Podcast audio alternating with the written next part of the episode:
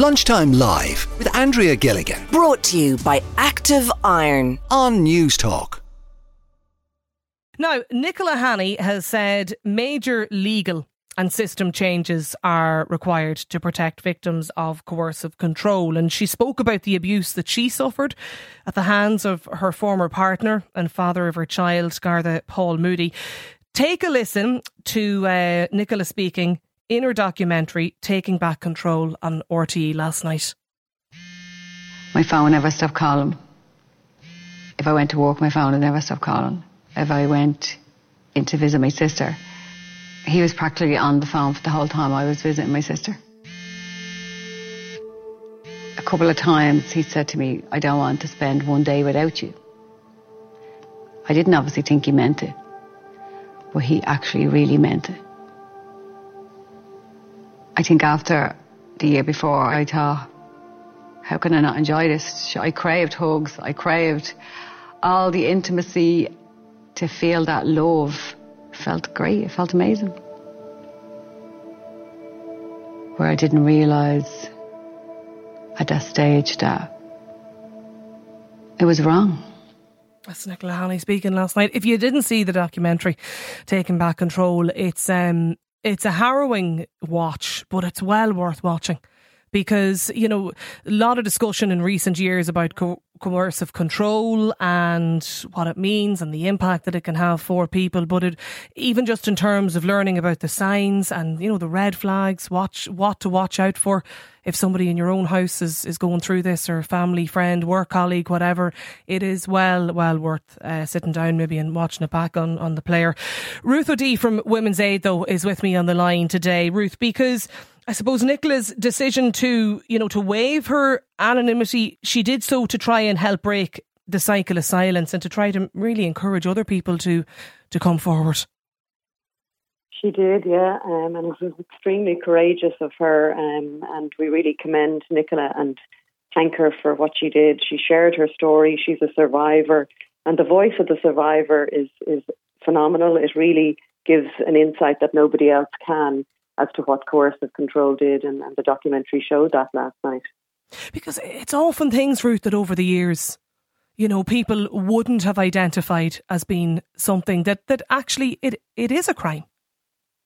It is a crime, yeah. It's been a crime since the 1st of January 2019 um, in Ireland and in other jurisdictions a bit longer than that. Um, and it is about, you know, controlling behaviour that has an impact on a person's life in that they then, you know, modify their, their, the, the victim has to modify her behaviour and is prevented from doing things. And in fact, like, um, it, it's a liberty crime, actually, what it is, is because you, you can no longer do the things that you used to do. You can no longer see your friends and family. You are stopped from spending money. You're sometimes told what to wear, who to talk to, what to say, and and so it's it's this really all pervasive um, offending behaviour, which can include include physical abuse. Um, uh, often that that's going alongside it, assault and so, and so on. So, um, but it, it it means that as a victim who's who's being subjected to this, you're constantly kind of you've got this voice in your head that that you have to second guess. You know, if I do this, what will happen? You know, so so it's it's it's a it's a, a horrendous experience. You know, it comes in on every aspect of your life. It it it, it cuts cuts ties with family and friends. Um, and that was what was so, you know, heartening to see in the documentary mm. last night.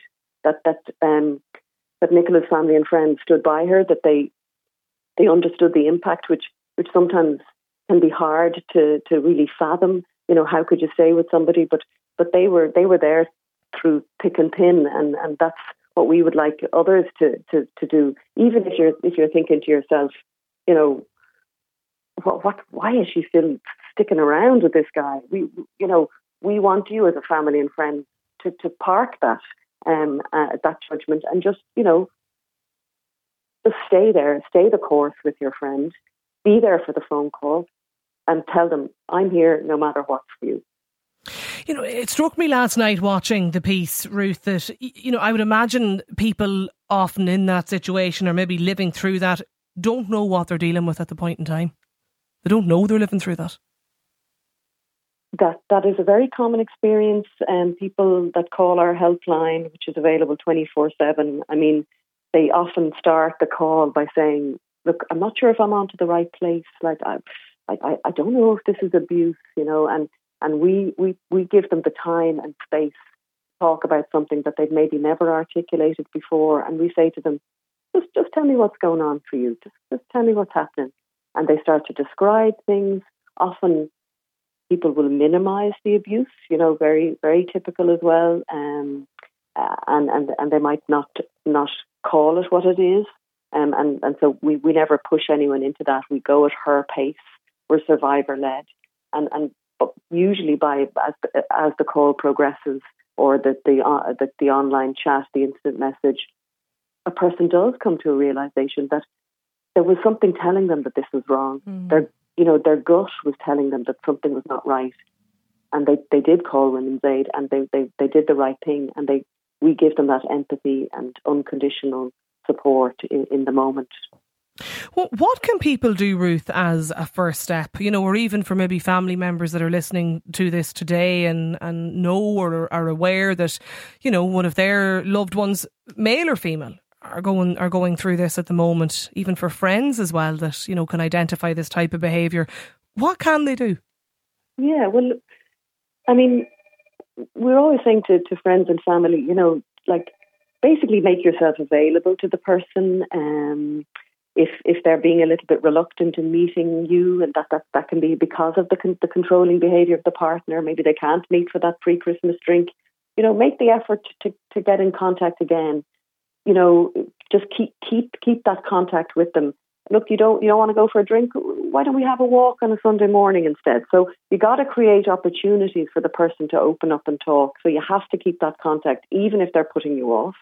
And then when you do have the contact, whether it's the call, the FaceTime, the walk, the coffee, you're you're you know you're basically kind of broaching the subject and you're bringing it up with them if you're concerned and you're saying, you know, you basically, however you bring it up, it's like you've got you've got your relationship with your sister or your friend, and you're saying, you don't seem yourself lately. I've noticed that when you're around this person, you behave like this.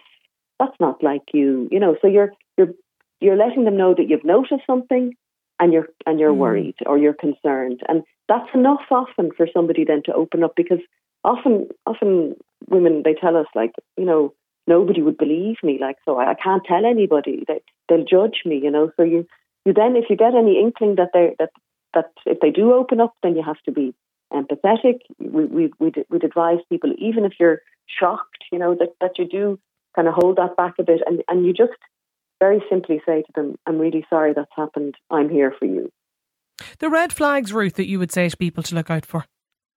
Yeah, well, um, I suppose if you're if, if this is being being done to you, um, uh, you're, in the early days, you might in the of the relationship, what you might notice is, and, and outsiders and friends might notice this too, is that that it's it, it's very intense and and, and it, you know it's all in and it's very quick. Um, there's there's a lot of contact from this partner, and there's, there's and then there's questioning of, of where you are, and sometimes that can present itself as as very sort of attentive um, but that quickly you can see that it's not it's not attentive. It's actually veering into controlling behaviour. Where were you at that time? But but you said you were with that person, but they weren't in the pub at that time. So, you're being quizzed then. Um, something Nicola said last night was about you know the, the this new partner talking ill of ex partners. That's that's that's also you know that that that's that's not really. I mean, it, it can happen, but it's just it, it, it's something that you should be wary of if you hear them bad mouthing an ex partner. Yeah. And, and, you know, just being spoken to in a disrespectful way, your wishes not being considered.